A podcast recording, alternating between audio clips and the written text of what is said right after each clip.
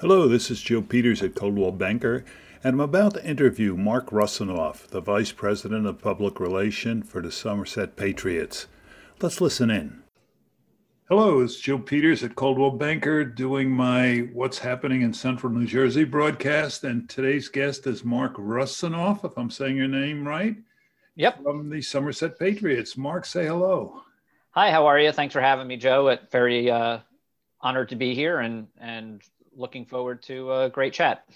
Well, I heard you speak on the Somerset uh, tourism talk this week, and I said, there's a guy I'd love to have on my show. Um, I was originally thinking about getting Steve himself to come on, and then somebody said, "Well, you may want to start with his kids and move up." but then when I saw you, I said, "That's perfect. I think I can get through to this fellow." So, tell us a little about your background and how long you've been with the Patriots. Well, first off, thank you for having me on after seeing me on the other thing, because that's always a plus. that always makes me feel like I did a good job. So uh, I appreciate that. But uh, I'm originally from Monmouth County. I uh, grew up in Matawan, in the Matawan Aberdeen area. I uh, went to Rutgers, and uh, my first internship out of Rutgers, my first job was actually with the Somerset Patriots. I was a public relations intern back in 1999 after the ballpark opened. I applied for the position of director of public relations uh, to kind of take over who was originally doing was um, my mentor Rich Reitman. He was uh, their original director of public relations. He was moving into a community relations role, and he had trained me, and, and I worked for him uh, directly. And uh, you know, when the position became available, I applied. I, I didn't know what to expect. I ended up getting the job. So I was an intern from August of 99, hired full time in October of 99. And I've been here since. I've been uh, working with the with the team, helping to build the brand, working with a great group of people, uh, the Kalafer family first and foremost, as well as our present general manager Patrick McVerry, who's been here since pretty much day one. And it's just a great group of people, a great organization, a wonderful community that we work in, and uh, just it makes it extremely special. It's a place that you that means something to so many people, and and we're very proud of what we created here. Uh, it's something that uh, you know we have a staff that's been here for a long time, uh, myself included. It's going to be now, I guess, 23 wow. seasons that wow. I've been here, and it's just an amazing experience. Great people, and you know we're excited about what we do every day. Well, great. We have a lot in common. I too went to Rutgers, probably a generation or two before you, and um, grew up in Sayreville. At least my family grew up in Sayreville. I grew up in Edison, so from the same general area. Um, we went to a lot of movies in Sayreville. Yeah, we went to the was that the uh, Amboys, Amboys. Uh, Cinema, which was since closed, but I, I remember going there a lot. That was the movie theater that we used to always go to as a family. It was a nice trip. I remember they had like this fun like restaurant kind of near yeah and they have all the games and stuff. So you go there before the movies, hang out for a little bit, throw a lot of quarters away and stuff, and then we go see a movie. And I remember they had like, I remember the one that always pops out is I remember going to see Rocky Four, like the premiere of Rocky Four there, and they gave okay. out programs and stuff, and it was just like this fun place. And I, I drive past it a lot now. It hasn't been used for anything. It's sad. No, it seems like a desolate, like a war happened there about a century ago at this point. So uh, yeah, sign of the times a little bit. Um, I don't quite understand because on the other side of the highway, they were going to put in a um, the fly fishing Bass Pro Shops, which would have been a big draw to the area, and then somehow they poo-pooed it. It never happened. But um, Sayreville, Sayreville, also uh, one of my uh, all-time favorites, John Bon Jovi, from uh, originally from Sayreville. My kids tell me I threw him out of our backyard. Oh, really? Yeah. And ever since then, I've had kids wanting me to throw them out of their, my backyard. It's like he, he played with the kids next door, and I don't remember him, but I do remember throwing kids out of my backyard. So he must have been one of them. Uh, Regardless, tell everybody you did. That's yeah, a great story. You can tell people I, I was the one that threw John Bon Jovi out of my backyard. he was playing, it's too loud. Funny, funny, funny. So I I've been to the Patriots maybe a half a dozen times, and usually it's in conjunction with a business or somebody gives me tickets or there's something going on. It, it's not just a ballpark and a ball team; it's a family night out, and that's the way I would. Because we always had fun. It was great. I'm not sure I watched more of the ball game as much as the things that happened between the innings and stuff. So t- tell us a little about your format and how it evolved. And you got to tell a story about the ragtag team that you told on the talk the other day. Well, absolutely. So, uh, you know, we we started in 99 here, but we played our first season on the road in 1998 while the ballpark was being built. Um, we really focused a lot of trying to bring affordable family entertainment into the mix. Not everybody's a baseball fan. Uh, not everybody, when you're not um, part of a major league baseball organization at the time, we, we are we spent 23 years as a member of the Independent Atlantic League, and with that, you know, there's a lot of unknown at the time, and you weren't sure what the Atlantic League was, the type of players. You know, you didn't know uh, much about it. So we really focused on a combination of a great level of baseball, a lot of fun, but also affordable family entertainment because that was something that was important to Steve Kalafer, our owner, and the Kalafer family, as well as building a brand. You, you're not you're not just doing it for the baseball fan because people might come out, like you said, you might have watched very little of the game, but you were watching the mascot, you were enjoying the concessions, you were talking to people, and, and it became a community gathering place. And, you know, we we had a lot of people that enjoyed coming and enjoying the experience, maybe not always remembering who was playing. You you might not know a single player on the team, but you certainly remembered that you had a hot dog and a cold beer and you were just enjoying a summer night. And you know that's something that we really tried to build was that feeling of something for everyone because um, we're huge baseball fans and a lot of our fans are diehard fans and really care about what we've built here. But there were people that were just coming for one night. They didn't they didn't really care if we won or lost. They might even have left in the seventh inning of a tie ball game just because, you know, it was getting too close to bedtime for the kids. So, right, right. you know, you have a lot of that that you would deal with. Um, and we originally, in our first agreement with Somerset County, uh, they were actually looking to potentially have two teams here. It was the Somerset Patriots, and they were going to have the Bridgewater Blasters here. Uh, they didn't know really for sure what to expect. They were trying to make sure that it was a viable, you know, option to be able to have uh, teams player, a, a, completely unknown league, a completely built team from nothing. Uh, so there was going to be the Patriots and the Bridgewater Blasters, and uh, during this COVID time when we weren't necessarily sure if we were going to play, and we ended up not playing our normal Atlantic League schedule because they opened up, you know, the season for everybody. We created our own league, a professional series to play this summer in front of whatever number of fans we'd be able to actually have at the ballpark. Which at first we heard it was going to be 250, and then it went up to 500 and uh, the Kalafers and and Patrick McVerry and and the team, we were just really adamant about bringing professional baseball to our community and and bringing some sort of entertainment and some joy when everybody was stuck at home and, and looking for something to do. So Steve said, why don't we bring back the Blasters? We'll be able to create a team, all New Jersey players between the Patriots and you know the Blasters because we had to make sure they weren't traveling state to state or anything else and let's see if we could actually bring the blasters to life. It was a dream of his to actually to do that. He wanted to say that he finally saw the blasters play too. Okay. So instead of making it the Bridgewater Blasters, we we made them the New Jersey Blasters because they're t- players from everywhere, and we also we figured Bridgewater's our hometown. We didn't want to be playing, you know, having people from Bridgewater rooting too much for the Bridgewater Blasters versus the Somerset Patriots. So right. Um, so that was really where you know our mindset was was bringing entertainment to the community during a very tough time everybody was dealing with this awful pandemic and how can we fulfill our commitment to the community and actually do all the events that we did we did 76 different events over the course of the summer which is unheard of um, all outside all safe you know we went through a lot of the guidelines and everything you had to do but yeah we uh, we had this team that we created out of nowhere. And one of the players actually on the New Jersey Blasters had his contract purchased by the Miami Marlins, and he actually played at the major league level this year. His name is Brandon Leibrandt, and he made his major league debut from a team that didn't exist last year and a league that never existed that we just made up. So it was a great story that came from nothing Really, it's a, a Cinderella story. It is, you know, and, and it's and it's great because you know I, I, feel like the the Patriots in their own way are a Cinderella story because right. no one really knew who we were, no one knew what to expect. A lot of people didn't think that you know independent baseball could last, and you know it's a great area, great ownership, and a great team that from top to bottom worked really hard to build what we have, and uh, have been really a nice success story along the way.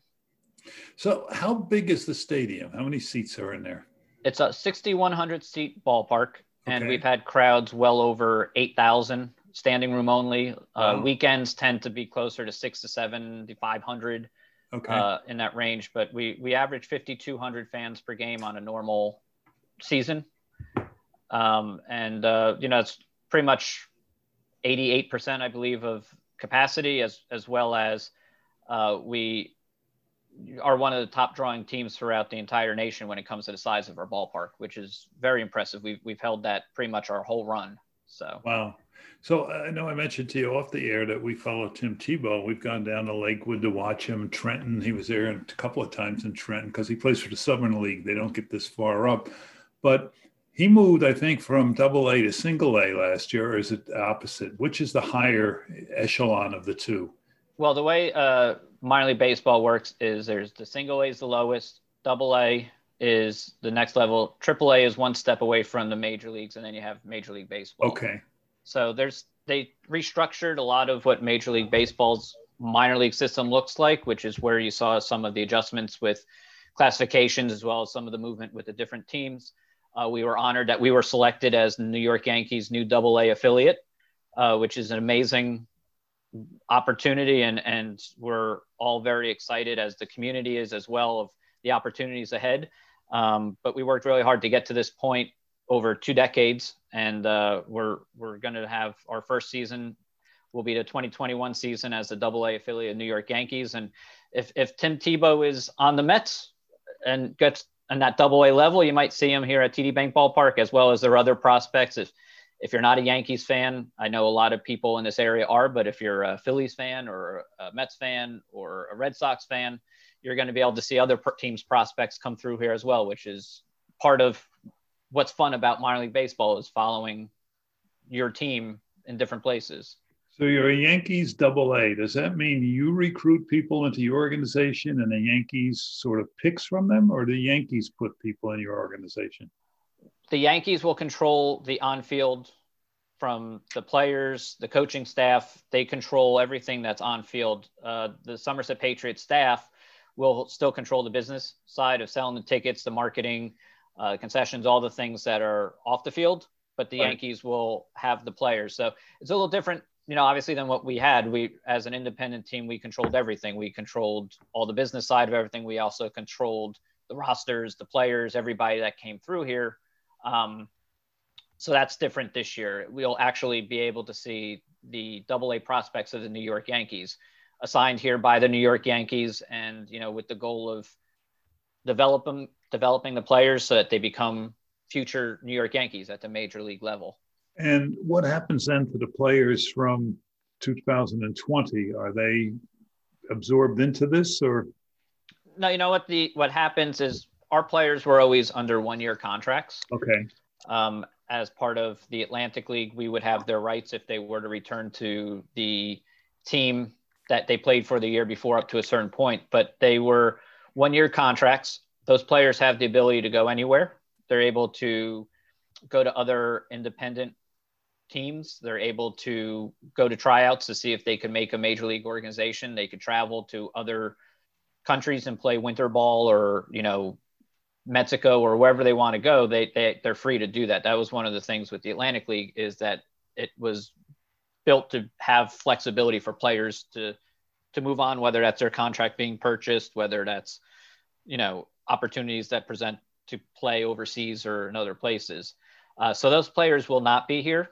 That's one of the hard parts of you know if you're really looking at all the positives that come with being with the New York Yankees. We're extremely excited and, and honored about that we had a lot of great people that had been through here. Our, our manager, Brett Jodie, was with us for, uh, I believe, pretty much 17 seasons. He was part of this team, and, and it was really tough because we don't control that part of the business. So we would lose people that we're very close to as part of our family that we just can't control that part of it. So, uh, so Brett and, and our uh, director of player personnel, who is um, our director of baseball operations, Sean Hunton, who is a local um, guy who pitched throughout the minor leagues and was with us for a long time and, and was also our closer, which he was for a while and he was terrific. He became our pitching coach.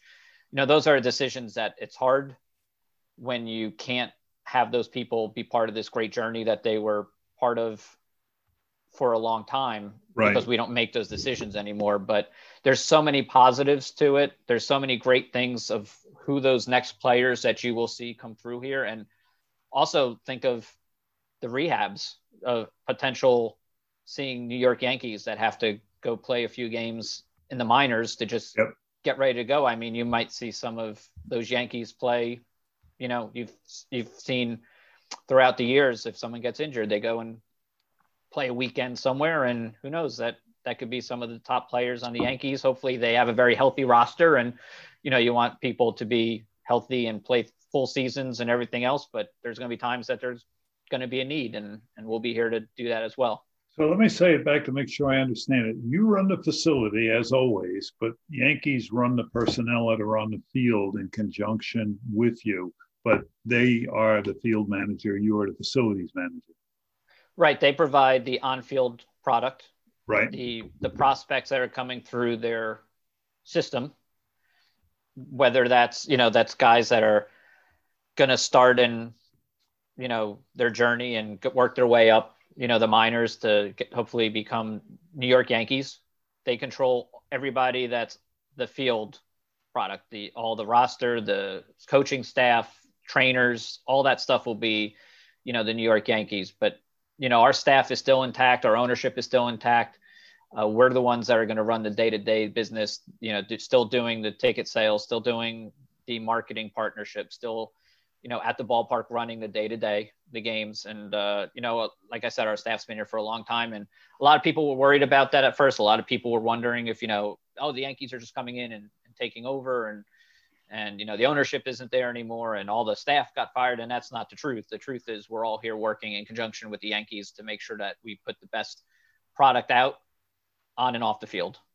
And what about the teams you'll be playing now? Will they be the same teams you used to play, or will they be a different level? They will be minor league teams of those major league franchises. We're still waiting for the final um, announcement from Major League Baseball of who the teams are, what league they're being assigned, and everything. We we can speculate, but we're we haven't heard any confirmation of who those teams are. But we'll be playing the Double A teams for uh, the local you know this area, whether it's you know Mets, Phillies, Red Sox, Nationals, whoever is in those leagues, we're still waiting on that confirmation.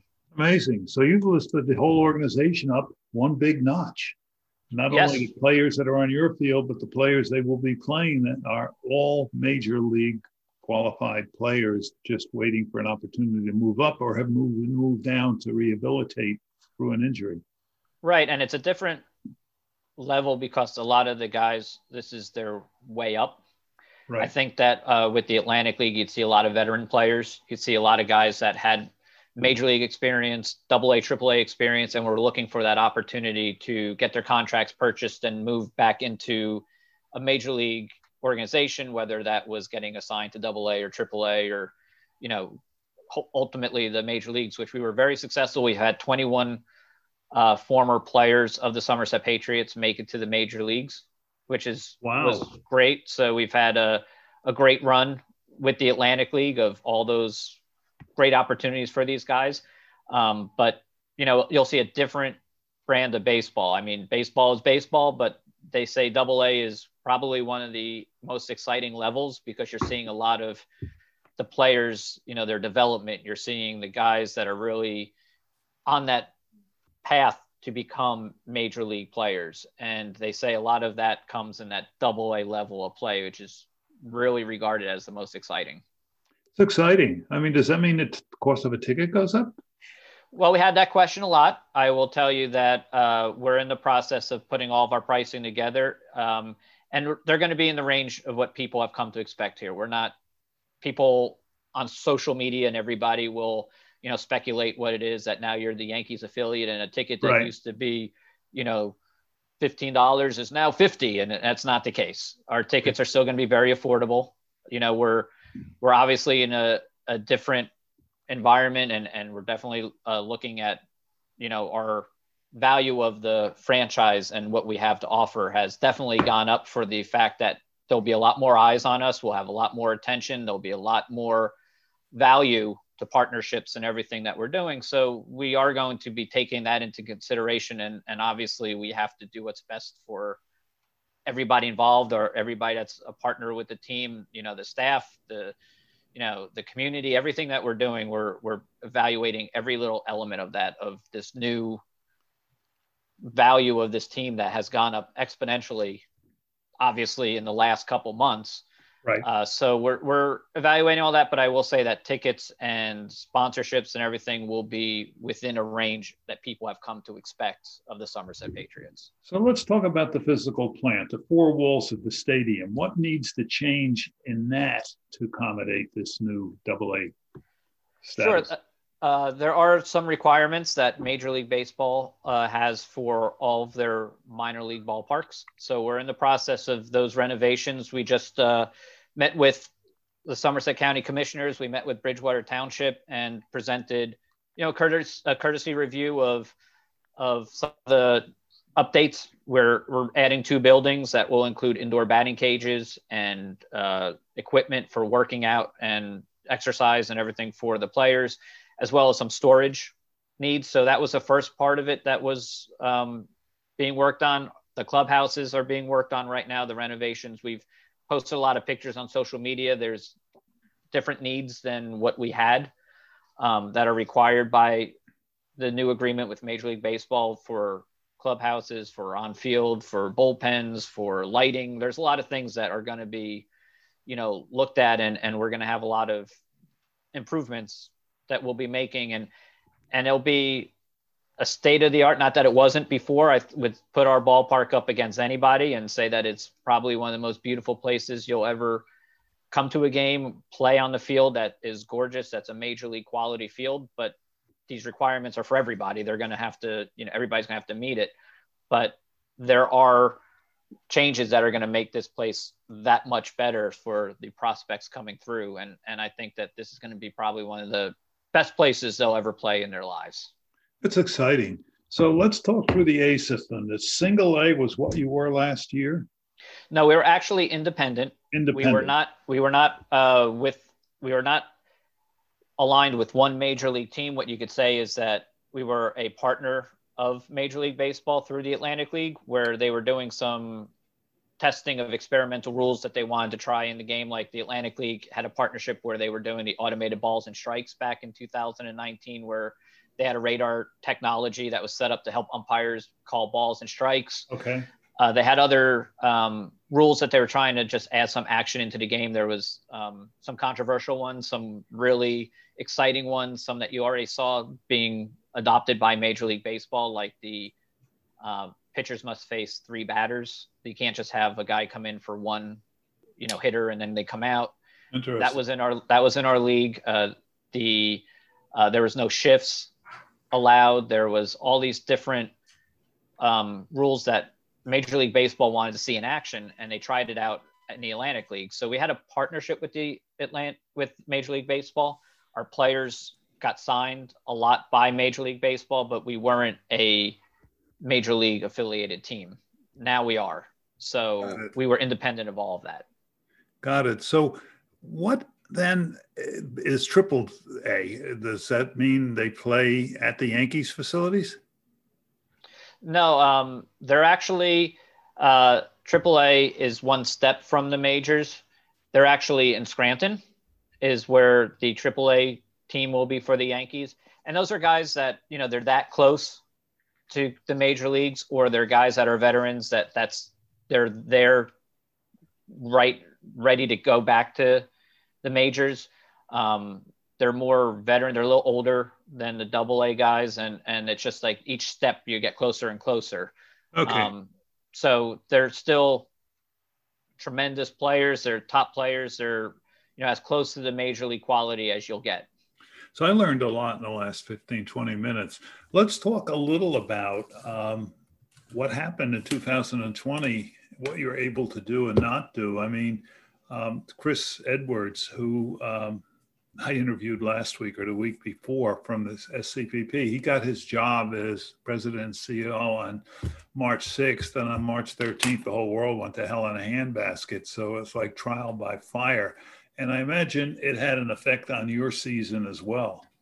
Yeah, we uh, we started the same time. I think that you would see around. I think it was mid to probably late February, if I had to really think when uh, the NBA canceled the game and then right. everybody started to follow suit. They were like, we didn't know what this virus was. We don't know how contagious it was. We can't be bringing people in. We have to stop pretty much everything. So I know the NBA was the first to do it. And then you started seeing all the major league, you know, organizations, MLB, NFL was starting to, you know, since the good thing was that they had a lot of time before the NFL season was starting, but right. the NCAA's weren't going to do the tournament. And you saw everything kind of stop. And uh, the Atlantic League started to really look at it too. We weren't supposed to start till uh, late April, early May, but we, I think around the March timeframe, made the decision also that we were going to be postponed.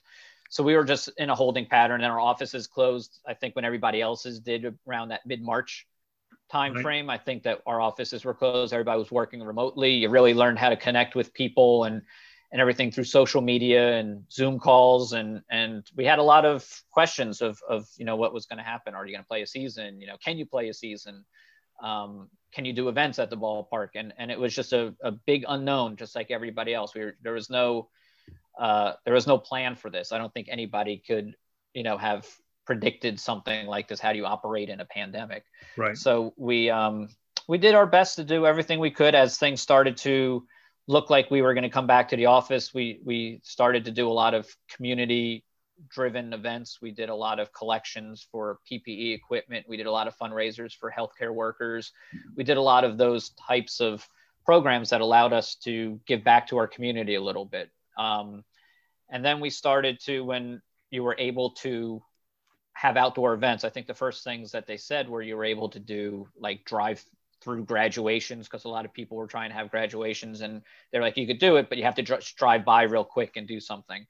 Um, and when we took that model and started seeing what was opening up, we said, okay, let's try to do a drive-in movie because you could stay in your car and, and be safe. So the right. first things we started doing was let's try to bring people together. We I, we did the Sandlot here. We did a fun baseball movie. We had an inflatable screen in the parking lot. We were able to have 125 cars. People could sit, you know, in in their cars and watch a movie, and it was tremendous. And people were really excited about it, and it brought a little of the yesteryear into today. Right. right. Uh, it was a lot of fun, and then uh, we were able to host the high school last dance tournament, which was really nice to see high school players getting back out on the field. Some of them seniors that were this was their last chance to, you know, play for their high schools or in front of their families. So they they had a great uh, tournament that we were able to host some of those games uh, when they opened up the number of people that you have up to 500 we were able to start doing the movies on the field people would watch you know star wars or you know, uh, Wizard of Oz, you know, all these great movies on our scoreboard and sit on the field, which was something we weren't used to, but we were definitely looking for anything that would bring people together and, and make, you know, people feel safe and, and be able to enjoy it. And then, like I said earlier, we were adamant that we were going to be playing baseball in some form. We wanted to do it. And, and even though we weren't going to make money on it, we lost money on every single pitch thrown we wanted to play baseball and and our ownership and our staff worked really hard to to make that happen and we started a great tournament uh, series that was 13 games we and we sold out to 500 people which at a ballpark that's used to you know 6000 7000 people on most nights we were all thrilled to see 500 people together and we're patting ourselves on the back that we sold out in two minutes you know whatever it was but uh, it was exciting to be able to say that we did this. A lot of people couldn't, a lot of people didn't, and uh, we found a way to, to do that. And what was but, the calendar time frame that that was done in?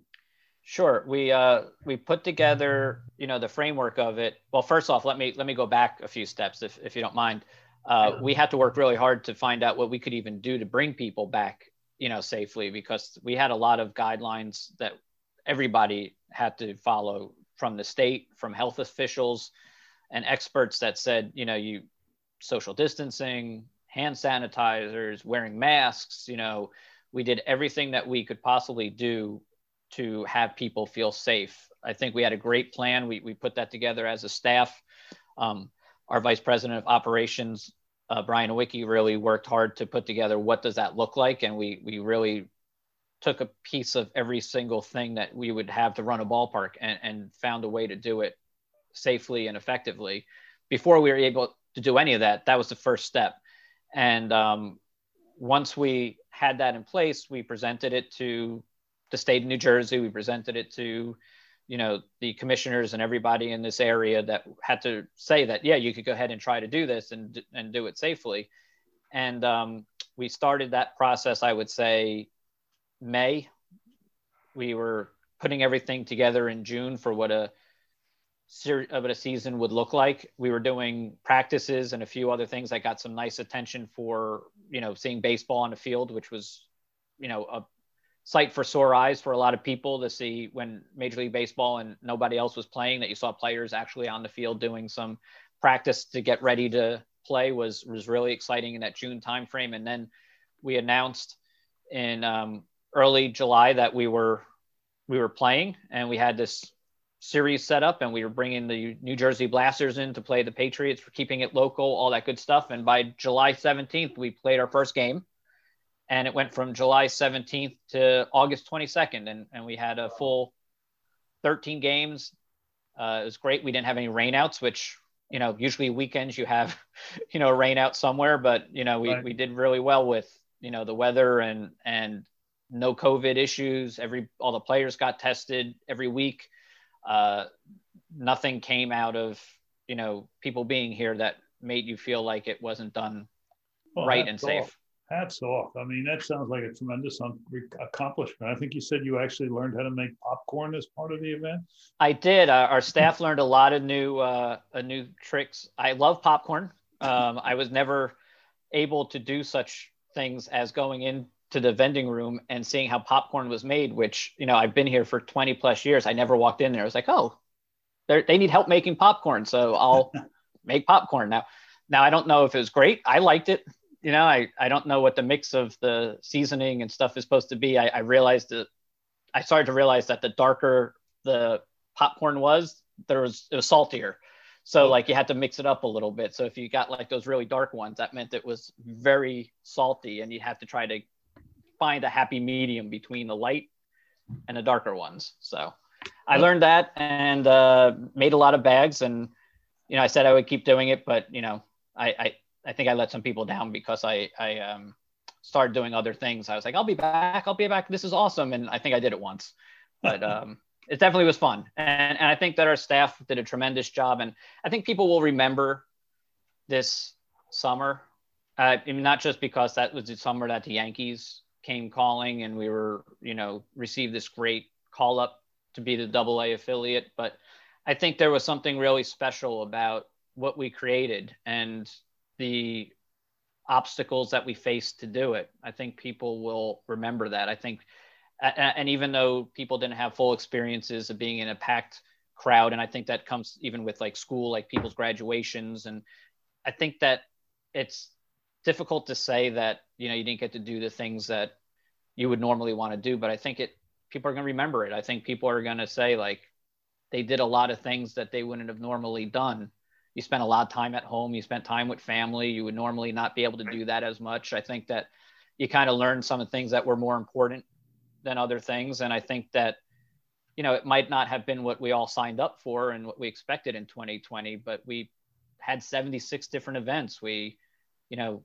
show movies. We never did that before. We will remember that we brought people together. Our staff became ushers. Our staff was staying after events and cleaning the ballpark and doing things that brought us closer together. And it was something I, I can tell you one one example. We had a we had a pitcher for the Somerset Patriots that pitched for us in 2018 and 19.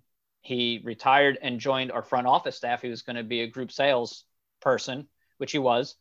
Um, and when we needed players and we he wanted to play again after his retirement for this series that we created, and he, he played for us one more time in 2020 when we were playing the New Jersey Blasters, and he pitched for the Patriots. He was tremendous. He did a great job. He he um, was probably the best I've seen him pitch. He was lights out. And after the games, as part of the front office, he was walking around with a garbage bag, cleaning up all the garbage around the ballpark with the rest of us. And I, he just pitched. He was literally on the mound closed out a game was there like 10 minutes ago and then he was in sweatpants and walking around cleaning with everybody because he felt that was part of what his job was so he uh he had the best record of our group sales staff but he he certainly um you know that's what it meant to be out here and what the staff kind of did well, together. I was I was going to say making popcorn is going to look good on your resume. oh yeah, well I hope I'm not going anywhere, but no, if, I mean if if the Yankees say, look, we're looking for someone at Yankee Stadium that can make a hell of a popcorn. I mean, maybe I don't know. Maybe I'll throw my name in there. Well, I know during the fall season, uh, Somerset Business Partnership had a leads group where we sat around the first mezzanine walkway and met each other. We actually played like musical chairs. Everybody moved the chair, met another person for five minutes, moved the chair. And it was great because I met like eight new people that I didn't normally meet it was comfortable because we weren't outside. It wasn't, it was a little windy because there's wind blowing through, but it wasn't like outside windy. And there were facilities like we needed a restroom or whatever, it was all there. Uh, so you found other ways to use the ballpark, which I think you found other ways to use the ballpark anyway. Um, I know I've attended games where there were fireworks shows after the game, and I got to tell you, they were great fireworks shows. Uh, the only thing I was concerned is, is my car parked under where that's awful. you know, but they were great fireworks shows. It wasn't trivial. Yeah, people love the fireworks. It's our most popular promotion. Um, I will say that people just when you have fireworks on the schedule, it's our largest attended games. People just love them and they come out so many times to see them. It's and they're like 12, 15 minute shows. I mean, and the only thing with fireworks is you know, we started seeing a pattern sometimes where like I think that you get so amped up for the firework games and you know that there's going to be 8,000 people here. And then, of course, that's the day that the forecast is like there might be rain right at oh, seven yeah. o'clock. And you're just right. like, oh, it's a fireworks night. But um, yeah, it's one of those things that just it draws people. People love them. And the shows are spectacular. We have a great partner that does them. Um, and you always hear people comment about the fireworks. I think that it's one of those things that just is very special in his area. So if if nothing changed, if if it if it was a non-COVID year, what would be your first day of playing ball as a trip a double A team at this point? Well, they're looking at the schedule right now. In in the past, in a normal year, I've and what I've seen with minor league baseball in the past was always like they'd start around like that April May timeframe right. you know, in most of the leagues. But I would say that, you know, they're still working out a lot of what has to do with the schedule now. So I, I wouldn't want to speculate yet, but I would think that uh, you'd probably see baseball starting, whether that's Major League Baseball or the minors, probably in that April, May timeframe. That will be, you know, a safe bet would be in that range to see. And if you were to level. do it today, would you still be limited to 500 people in a stadium that holds 6,000? You know that's definitely something that we're trying to see. Uh, i don't know what the restrictions are at right now. I know that you know at the time that we were playing it was 500 people were allowed. Um, i don't know what you know that was also when we were an independent team we were allowed to decide what we wanted to do. If, if major league baseball which one of our partners in the yankees and being in minor league baseball we might not have as much control over let's do our own series or do things because we're now aligned with those partners and they might have more of a say in what you're able to do when it comes to that because it wouldn't necessarily be our it wouldn't be yankee players at that point because the yankees would control whether their players are playing or not right. so i think that you know we don't know exactly what the season will look like with number of games capacity yet i know that's going to come from new jersey you know, I think the state will decide what outdoor gathering looks like or what sports looks like. Uh, we don't, we can't even speculate what it was. We're, we're moving forward as we can with hoping that everything is able to go back to somewhat normal where you're able to sell tickets and have games where you expect large crowds. But right. in this world that we live in, you kind of have to have a plan B, which is you probably have to expect that there'll be limits. So, so I think one of the more, and it was a high school drive-in. I live in Clinton, and uh, it was at one of the parks. One of the high schools were having a drive-in, and it said, "Congratulations, class of 2020," and the two zeros were rolls of toilet paper. and I said, "It says it all. It says it all." so 2020 wasn't a normal year. In 2000, 2019, how many games did you play as uh, an independent league? We, we uh as for a whole season we were normally 140 games we'd play really? yeah we'd play 70 games at home uh, with some rainouts we probably were closer to like 68 69 right. openings.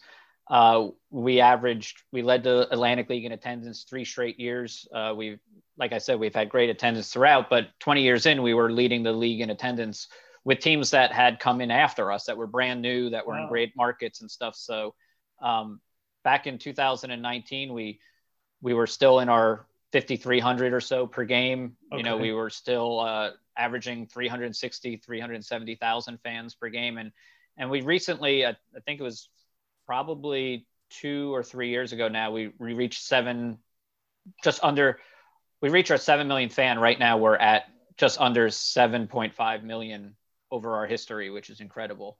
That is amazing. Yeah. So how, how does the logistics work of an independent team? Do the players get a stipend or a salary, or are they just trying to get discovered? No, they're professionals. They uh, they're the Atlantic League, the most that a player is able to make um, for a month would be three thousand dollars. That was what they would be able to, based on their uh, major league service or their experience, or if they were with a club for a long time, and and you felt that they deserved that amount because okay. of what they meant to the team. But I would say most probably average closer to twenty one hundred per month. Okay. Um, usually like a five month season I guess you could say, because they're playing from generally April to September, and then also right. playoffs might go into October. But so they weren't here to get rich. They were here for the opportunity. I think right. that what you'll find, especially with the Atlantic League, you, you, get seen by a lot of scouts. Teams are keeping an eye on you. Uh, you're playing in levels that, you know, is probably if you would really rank it double A, triple A level of play, but you could certainly on every any night probably see depending on the pitcher or who's who's in that game, pretty much triple A talent. So that's what it would probably be comparable to if, if you're looking at real veteran guys that are playing at the top that they're able to play, probably be, you know, I would think the Atlantic League would be that double A, triple A level of play on a, and going forward, the, the, Yankees are going to manage the field uh, staffing and whatever. So that's not the way it used to be. Um, but you use the stadium for other things going forward. Like I'm sure we'll have more business card exchanges and things like that. And you seem to have lots and lots and lots of other things. If, if it wasn't a COVID year, do you typically do stuff besides ball games in the stadium?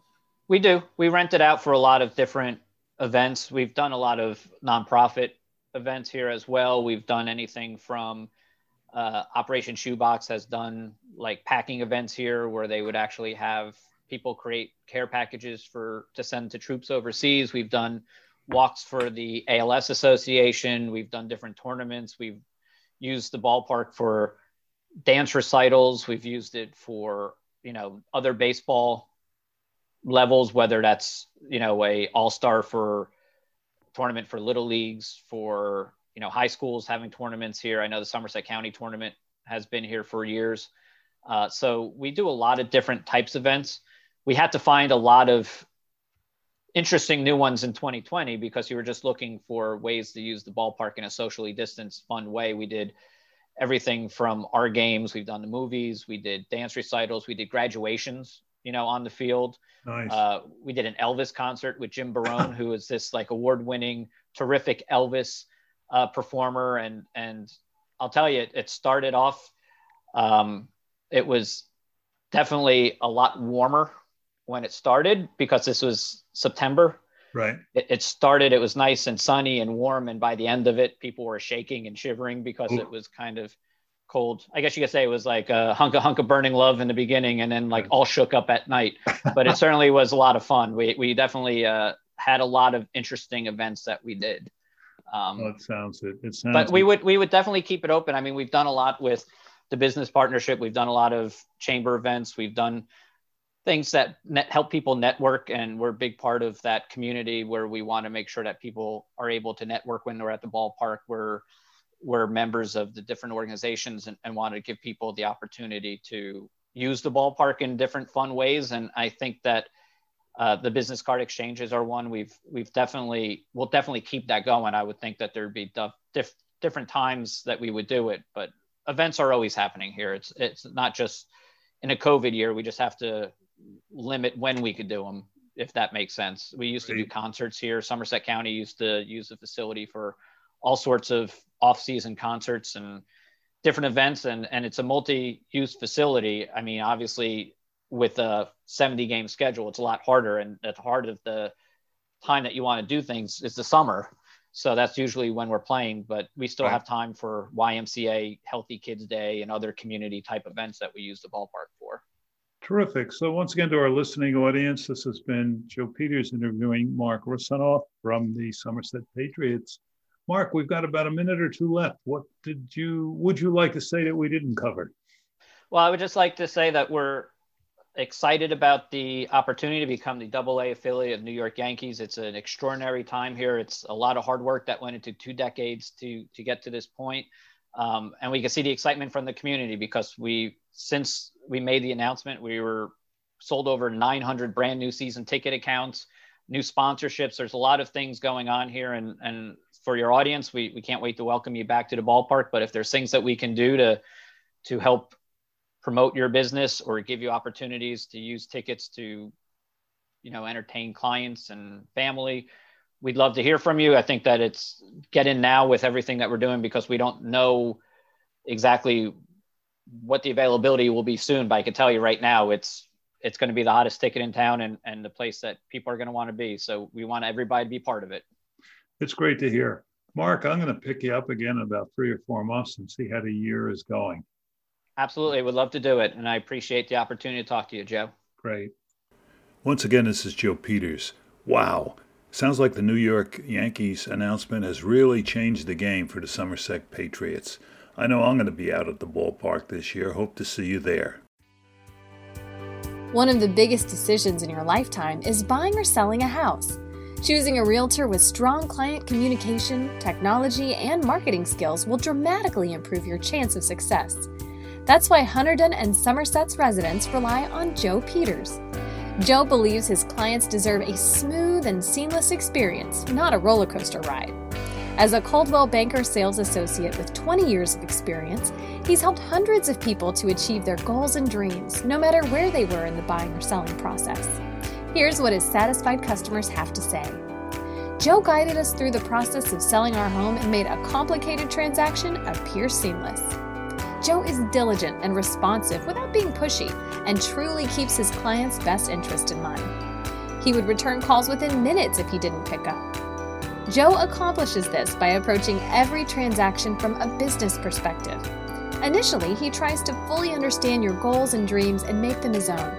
Then he takes the mass amount of data that's available and distills it down to a few understandable action points. And finally, he controls the entire process through technology and marketing. The end result to you is a smooth, rewarding customer experience. Let Joe show you how to take his professional expertise and put it to work for you. To contact Joe, go to jpeters.com. You can call 908 238 0118 or text to 908 304 4660.